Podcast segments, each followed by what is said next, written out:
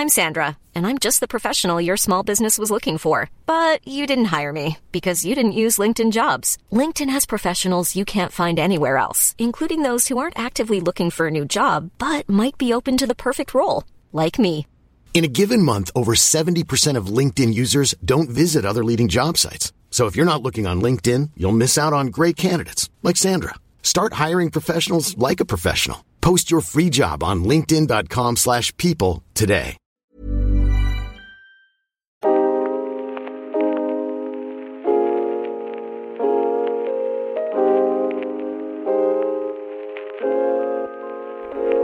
Bonjour à tous, bienvenue sur le comptoir de la psychologie. J'espère que vous allez bien. Je vous propose ce dernier épisode de l'année 2022, puisque la prochaine fois que je publierai un épisode, ça sera après en 2023. Je pense que j'ai fait euh, beaucoup de contenu ces derniers temps. J'ai eu cette envie-là d'un petit peu plus partager, prendre ce temps-là mais je vous avoue que, à la longue, pour le moment, ce n'est pas possible pour moi de proposer autant d'épisodes sur toute l'année. Donc je fais un peu des périodes où j'ai pu un peu plus me mettre euh, au travail. J'en profite pour vous partager mon envie de faire de nouveaux épisodes avec d'autres invités. J'aimerais que ce soit des épisodes où on puisse euh, échanger, partager, au niveau de la clinique, mais aussi euh, évoquer une réflexion, un affinement de votre travail, de votre cadre.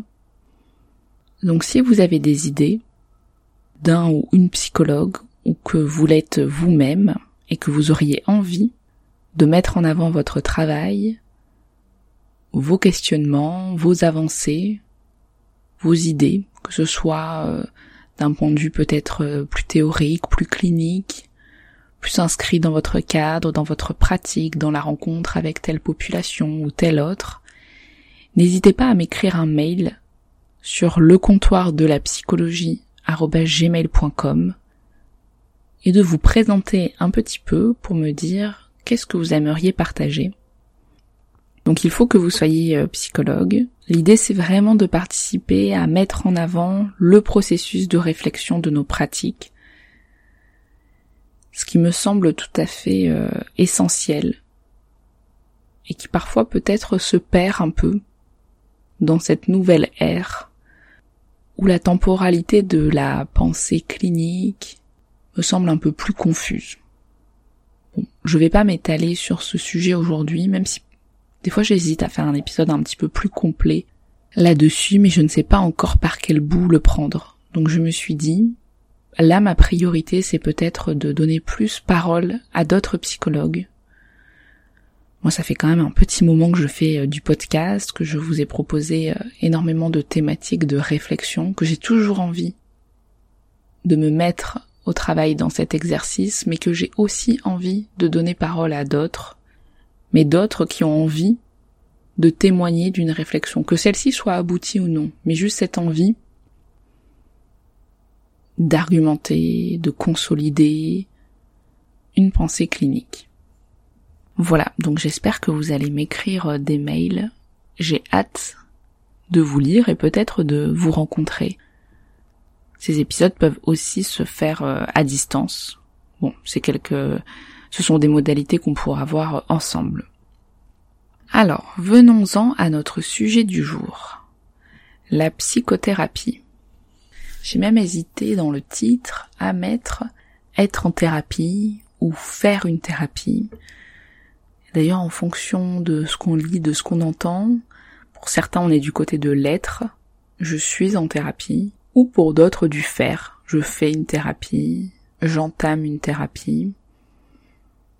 Donc j'ai pas trop voulu choisir parce que je pense que votre réflexion peut se construire et peut-être est déjà actuelle mais qu'en tout cas, elle peut d'autant plus continuer à être affinée et avec peut-être les propos que je vais vous tenir pour cet épisode.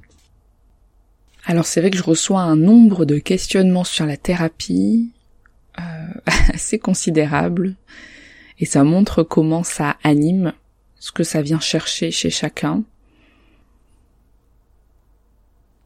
D'ailleurs, aller voir ne serait-ce un psychologue, autant je trouve que ça peut être assez banalisé dans certaines situations. Oui, euh, tout le monde devrait y aller, ou moi j'y vais quand euh, j'ai un... quand je me sens pas bien ou quand quelque chose ne va pas.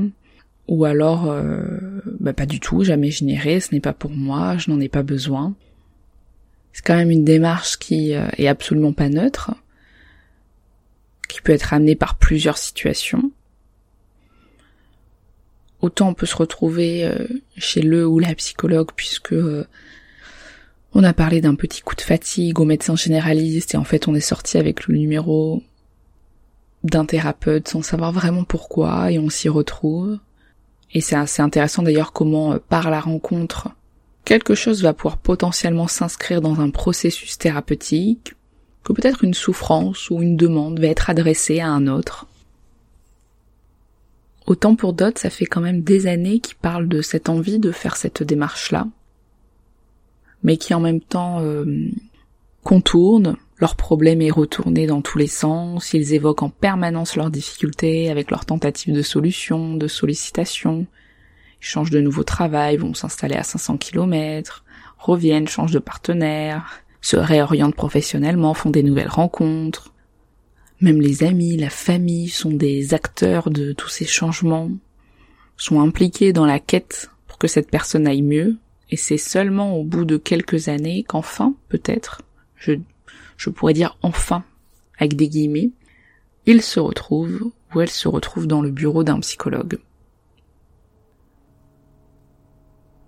J'espère que vous m'entendez bien puisqu'il y a beaucoup de bruit dehors, mais je ne peux faire autrement que d'enregistrer aujourd'hui. Donc j'espère que ma voix passe au-dessus de ce bruit ambiant. Bref, donc je vais vous proposer une première ouverture sur euh, ce qu'est la psychothérapie, ou ce que ça peut être, en sachant que d'un praticien à l'autre c'est différent, mais aussi d'un patient à l'autre, même si on est face au même professionnel, puisque le cadre peut être différent, la façon dont le travail va pouvoir se modeler dans cette rencontre-là va être euh, très singulière d'une personne à l'autre. Alors Guisti définit la psychothérapie, je vais vous lire sa définition, ce qui va peut-être être un premier modèle. Donc la psychothérapie constitue toujours une rencontre entre deux ou plusieurs personnes, dans laquelle l'une se définit ou est définie comme ayant besoin d'aide et demande, à être soigné ou à changer, alors que l'autre possède et est reconnu pour avoir des qualités personnelles déterminées et un corps de connaissances théoriques et techniques qu'elle utilise pour aider l'autre à produire un changement.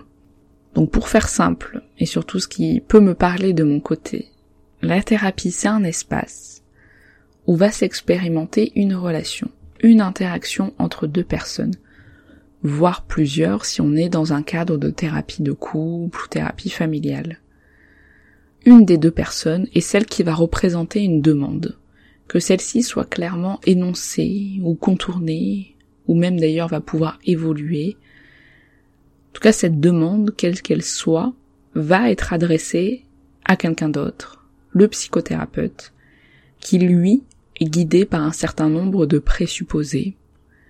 Et ces présupposés-là peuvent être justement assez différents d'un thérapeute à l'autre.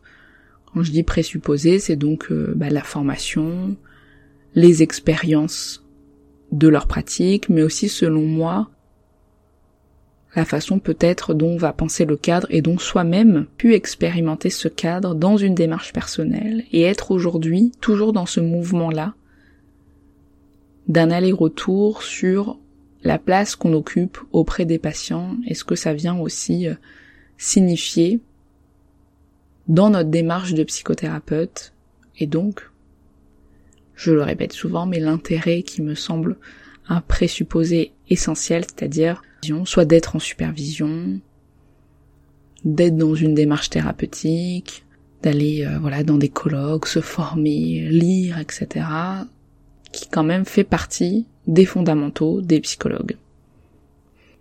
Alors on pourrait se demander mais quels sont les objectifs de la psychothérapie, quels sont les buts? Alors moi j'ai une pensée un peu à la Winnicott, c'est-à-dire euh, que la psychothérapie aurait pour sens d'inscrire une créativité dans son fonctionnement. C'est-à-dire de tenter de s'extraire de ces répétitions assez morbides, donc de ce circuit comme ça où on vit en permanence des expériences similaires, ou alors on a le même rapport, le même sentiment, les mêmes vécus, émotions à chaque fois que quelque chose se rejoue. Parce qu'en fait, ce qui fait souffrance la plupart du temps, c'est qu'on est figé face à quelque chose. Parce qu'en soi, on, peut être dans la possibilité d'avoir des défenses, euh, je sais pas, obsessionnelles, hystériques. Peut vivre des mouvements euh, plus dépressifs, plus maniaques. Peu importe. Mais notre capacité à emprunter différentes voies, qui sont non envahissantes au sens qui nous permettent quand même d'être dans un dynamisme d'agir, de penser, va faire partie de notre créativité, de nos moyens de traiter ce qu'on va vivre. Alors la psychothérapie, est-ce que ça commence, on peut se demander, dès qu'on se retrouve dans le bureau du psychologue? Alors je pense que tout dépend du professionnel aussi, mais de là où se situe le patient. Alors dans un premier temps, on pourrait se dire que, en effet, ça commence dès qu'on est dans le bureau, mais au sens même en amont. Je pense que appeler un ou une psychologue, les premiers mots peut-être qu'on va dire, à quel moment on décide de faire cette démarche-là, pourquoi ce nom, pourquoi on a choisi tel thérapeute, tel lieu, est-ce qu'on a entendu parler d'une orientation, qui nous a donné le numéro, comment ça se passe, d'attendre dans cette salle d'attente, est-ce qu'il y a du monde, est-ce qu'il y a personne, est-ce qu'on a changé trois fois le rendez-vous avant de venir? Est-ce qu'on a on est arrivé 25 minutes en avance ou 10 minutes en retard, etc. Tout ça, ça peut être déjà du matériel clinique, qui donc peut faire partie du processus thérapeutique, au sens de tout ce qui va être mis dans cette relation et va être pensé, questionné, travaillé, mais qui en même temps ne veut pas dire directement, selon moi, qu'on est en thérapie. Parce que dans mon cadre de travail, la thérapie est différente de la consultation. C'est-à-dire que par exemple, je peux recevoir régulièrement un ou une patiente, et pourtant celui-ci peut ne pas être engagé dans une thérapie. D'ailleurs, certains patients euh, peuvent passer même des années à voir un peu de loin un psychologue ce qui d'ailleurs peut, être questionné. Hein. Je viens une fois toutes les trois semaines, ou parfois je ne viens plus pendant trois quatre mois, je reviens. Ou au bout de deux séances, euh, voilà, dire que ça fait beaucoup de bien cette thérapie. C'est intéressant de, mais euh, est-ce que vous pensez que vous êtes en thérapie ou qu'est-ce que ça serait la thérapie? Donc moi, lors du premier rendez-vous, je me situe plus du côté de la consultation et donc de la rencontre et d'entendre qu'est-ce qui fait qu'ils viennent à moi. Et ce premier rendez-vous peut se transformer en plusieurs rendez-vous et au bout de quelques consultations, certains disent entretien préliminaire par exemple, un cadre peut être posé. Et quand la thérapie est envisagée, régulièrement, et encore une fois, je vous parle de comment je travaille, c'est un exemple. Mais moi, quand donc j'énonce qu'une thérapie peut être envisagée, que c'est quelque chose qui peut être discuté avec le ou la patiente, plusieurs énoncés peuvent être discutés, c'est-à-dire le prix des séances, la régularité, un certain nombre de règles de confidentialité, du non-jugement, de l'association libre, mais aussi de qu'est-ce qui se passe par exemple quand un patient ne vient pas. Tout ça, ça va pouvoir être mis au travail et ce qui pour moi fait socle de la psychothérapie au sens où un cadre va être posé. Ça ne veut pas dire que forcément ça doit être détaillé avec un certain nombre de termes, etc. Puisque d'ailleurs, le cadre, je pense, peut être rediscuté à d'autres moments, peut-être parfois euh, plus latent, parfois plus manifeste, etc. Mais pour moi, c'est ce qui va aussi faire base à la psychothérapie et c'est ce qui va permettre que des processus vont pouvoir se déployer dans cette rencontre-là. Et c'est pareil pour les enfants, par exemple. Lors d'un premier rendez-vous, ils peuvent être reçus avec les parents, suivant le professionnel et de ce qu'il peut comprendre de la situation, mais ça peut être aussi dans un premier temps uniquement les parents, puis que l'enfant tout seul, ou tout le monde ensemble Est-ce qu'il y a le papa, la maman euh, Qu'est-ce qui se passe? Enfin, c'est-à-dire que pour moi, donc ce premier rendez-vous, on n'est pas forcément du côté euh, d'un début de psychothérapie. Ça ne veut pas dire que les éléments qui se seront joués dès ce premier rendez-vous ou même en amont ne pourront pas être pensés dans le cadre de la psychothérapie qui va se déployer petit à petit. C'est pour ça que moi on peut même aller chez un psychologue et ne pas être directement dans un processus psychothérapique. Parfois on ne se situe pas dans une volonté, dans une possibilité de commencer ce travail-là. Ça veut pas dire qu'on ne doit pas y aller, encore une fois, on peut avoir besoin d'une écoute, on peut avoir besoin de déposer ce qui se passe en ce moment, ou d'être aidé pour traverser une situation difficile. Ce qui pose d'emblée la possibilité d'aller voir un ou une psychologue pour peut-être reconsolider son système de défense, de ressources, vous savez, les défenses et leur système, c'est comme un petit peu un barrage entre la réalité interne et la réalité externe, tout en laissant une certaine souplesse pour un passage entre les deux. Et parfois, ce passage ne se fait pas ou ne se fait plus. Parfois, c'est trop perméable, c'est trop envahissant. Et justement, comme je vous disais, l'idée, c'est aussi dans cette créativité-là, de pouvoir utiliser plusieurs défenses. Donc on peut être dans ce travail de réappropriation de ces défenses qui étaient peut-être d'ailleurs déjà là au départ, mais qui ont été un petit peu malmenées face à un événement difficile, un deuil, une difficulté au travail, on va tenter de se réapproprier ça, d'écouter un peu ce discours, de ce qui a pu changer, tout ce qui a pu euh, mettre à mal nos défenses, comme par exemple aussi le passage de l'enfant à l'adolescent ou à l'âge adulte. Il y a plusieurs comme ça transitions et passages dans la vie qui peuvent bousculer, où on n'a plus les mêmes attentes, alors c'est difficile de changer, de rester le même. Donc on a besoin parfois de, rencontrer un professionnel qui va nous permettre d'élaborer un peu plus ces choses-là, de recomposer des défenses, même si les questions ne sont pas toutes résolues et qu'on peut rester un peu accroché à certains événements, certaines difficultés. Ce qui peut peut-être être pensé comme euh, différent d'un travail euh, thérapeutique, où justement le cadre est distinct. Ça ne veut pas dire que celui-ci doit être nommé comme tel. Encore une fois, ça dépend des pratiques, des psychothérapeutes, de la rencontre, etc. Et d'ailleurs, on peut passer aussi d'une première demande d'un soutien par rapport à une situation et en même temps de se rendre compte que plus les séances avancent, plus on se décale un peu de la première demande pour interroger une autre demande, qui était peut-être d'ailleurs celle qui était initiale, mais qui était masquée par autre chose.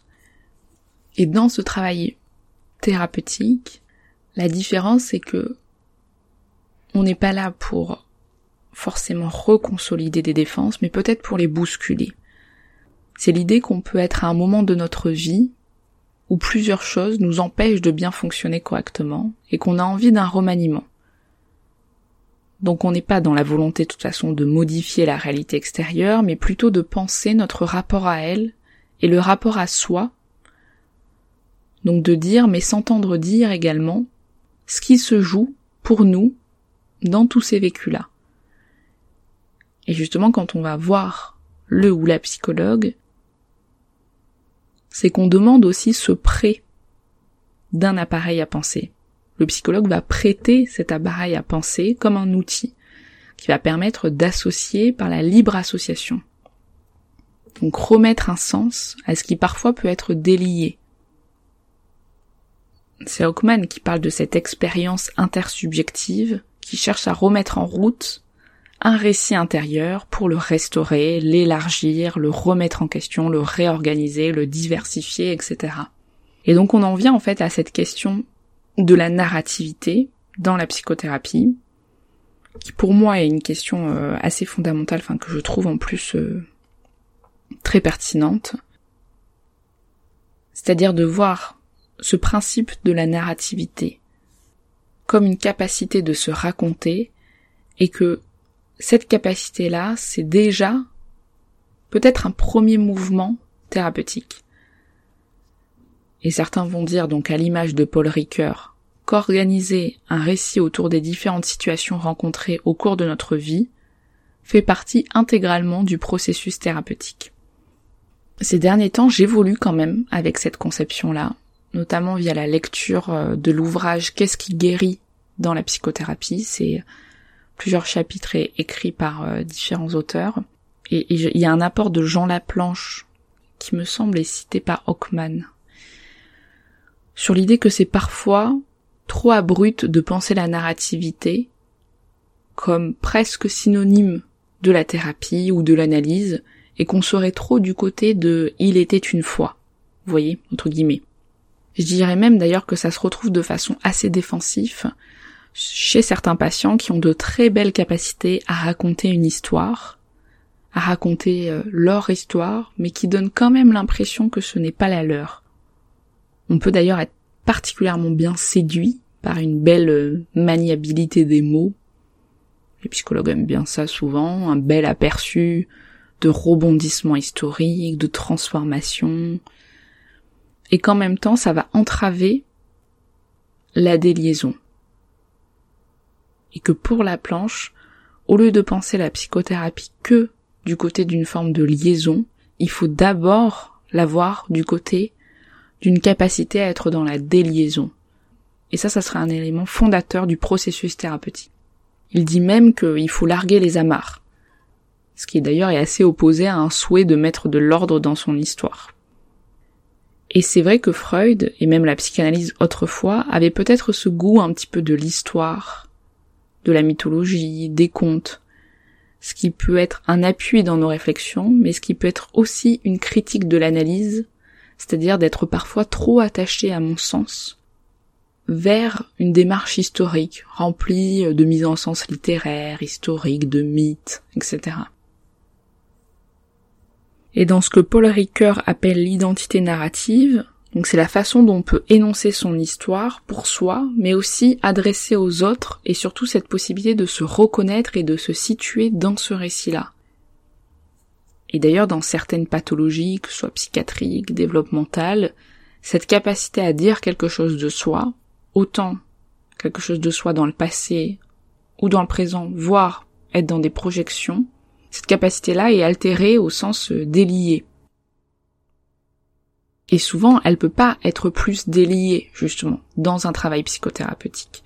Il faut pouvoir euh, tenir cette idée que même parfois, on le dit en, psychothérapie, des fois ça va encore plus mal au début, mais parce qu'on déconstruit, on dénoue. Et donc euh, voilà, quand on va chercher l'appel, euh, c'est pas simple aussi d'aller creuser comme ça.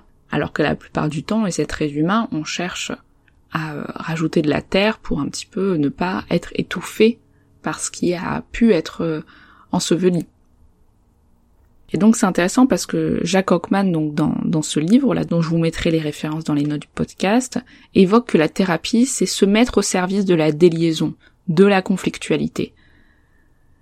Et selon moi, ça témoigne aussi des aménagements du cadre, de la pluralité des approches qui peuvent apporter un autre accompagnement pour certaines personnes qui ne peuvent être dans un processus de déconstruction trop risqué suivant là où on en est.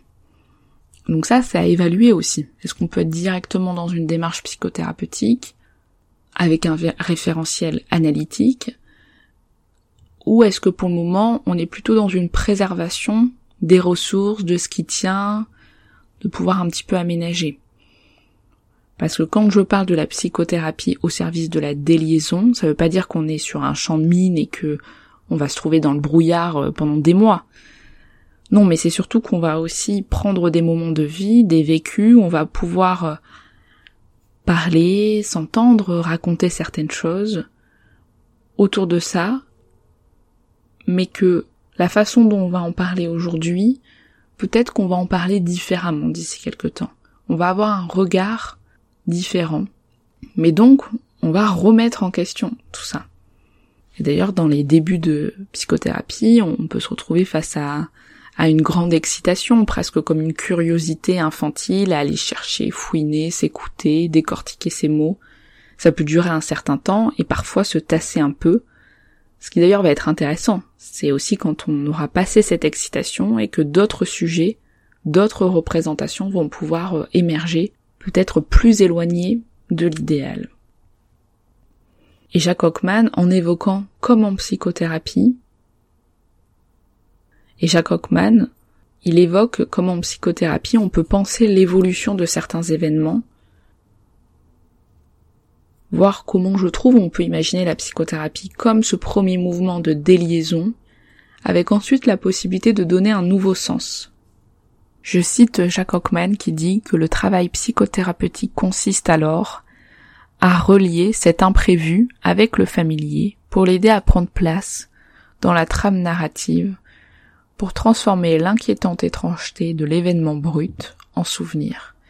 Et il donne cet exemple quand il parle justement d'événements qui ont pu euh, créer des nœuds, voire des traumatismes, tous ces moments qui peuvent justement empêcher d'être peut-être dans une avancée différente, un regard différent, etc.